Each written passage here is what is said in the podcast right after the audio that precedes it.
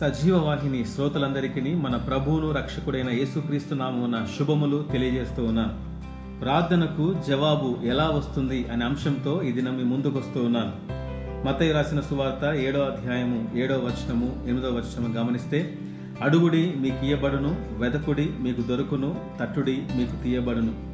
అడుగు ప్రతి వాడును పొందును వెదుకు వానికి దొరుకును తట్టు వానికి తీయబడును. ఈ సువార్తలో ఐదు ఆరు ఏడు అధ్యాయములలో యేసు ప్రభు విజయవంతమైన క్రైస్తవ జీవితమునకు కావలసిన విలువైన విషయాలు బయలుపరిచాడు. ఈ మూడు అధ్యాయంలో దాదాపు పరిశుద్ధ గ్రంథంలో ఉన్న ముఖ్యమైన అంశాలన్నీ కనిపిస్తాయి. మనం చదివిన భాగంలో దేవుని సన్నిధిలో మనకు లభించే అతి ప్రాముఖ్యమైన మూడు వాగ్దానములు ఉన్నాయి. ప్రస్తుతము అతిపెద్ద బాధాకరమైన సమస్య ఏంటంటే ప్రార్థనకు జవాబు రాకపోవడం. ఎవరైనా సమస్యలలో ఉన్నప్పుడు ప్రార్థన చేసుకొనమని చెప్తే చేస్తున్నామని అంటారు. ప్రార్థనకు జవాబు వచ్చిందనో వస్తుందనో ధైర్యంగా చెప్పలేరు. మనకున్న సమస్యలకు కారణం మనకు దేవునికి తెలిసినంత స్పష్టముగా ఎవరికీ తెలియదు. అందుకనే దేవుడు అడుగు వెదకు తట్టు అని చెప్పాడు. ప్రార్థనకు జవాబు రాకపోవటకు కారణం అడిగి ఆగిపోవడమే. సమస్యలలో సహాయం కొరకు దేవుణ్ణి అడిగినప్పుడు ధైర్యం వస్తుంది. వెదకుట వలన మనలో పట్టుదల కనిపిస్తుంది. తట్టుట వలన అద్భుతము చూస్తాం. మరలా చెప్తాను సహాయం కొరకు దేవుని సన్నిధిలో మోకరించగానే మొదట జరిగే కార్యం మనము ధైర్యముతో నింపబడతాం.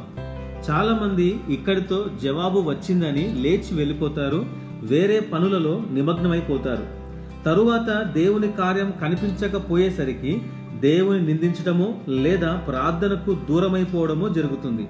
కానీ అడిగిన తరువాత విసిగిపోకుండా వెదుకుట వలన మనలో ఉన్న పట్టుదల కనిపిస్తుంది.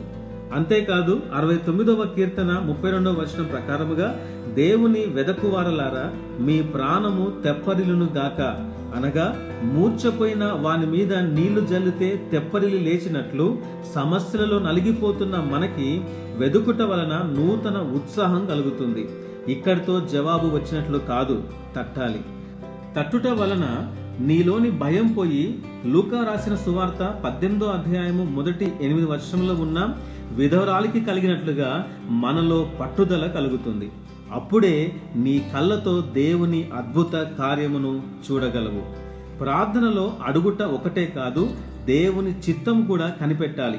మత్తయ్య రాసిన సువార్త ఏడో అధ్యాయం పదకొండవ వచనంలో పరలోకమందున్న మీ తండ్రి తన్ను అడుగు వారికి అంతకంటే ఎంతో నిశ్చయముగా మంచి ఈవులు నిచ్చును.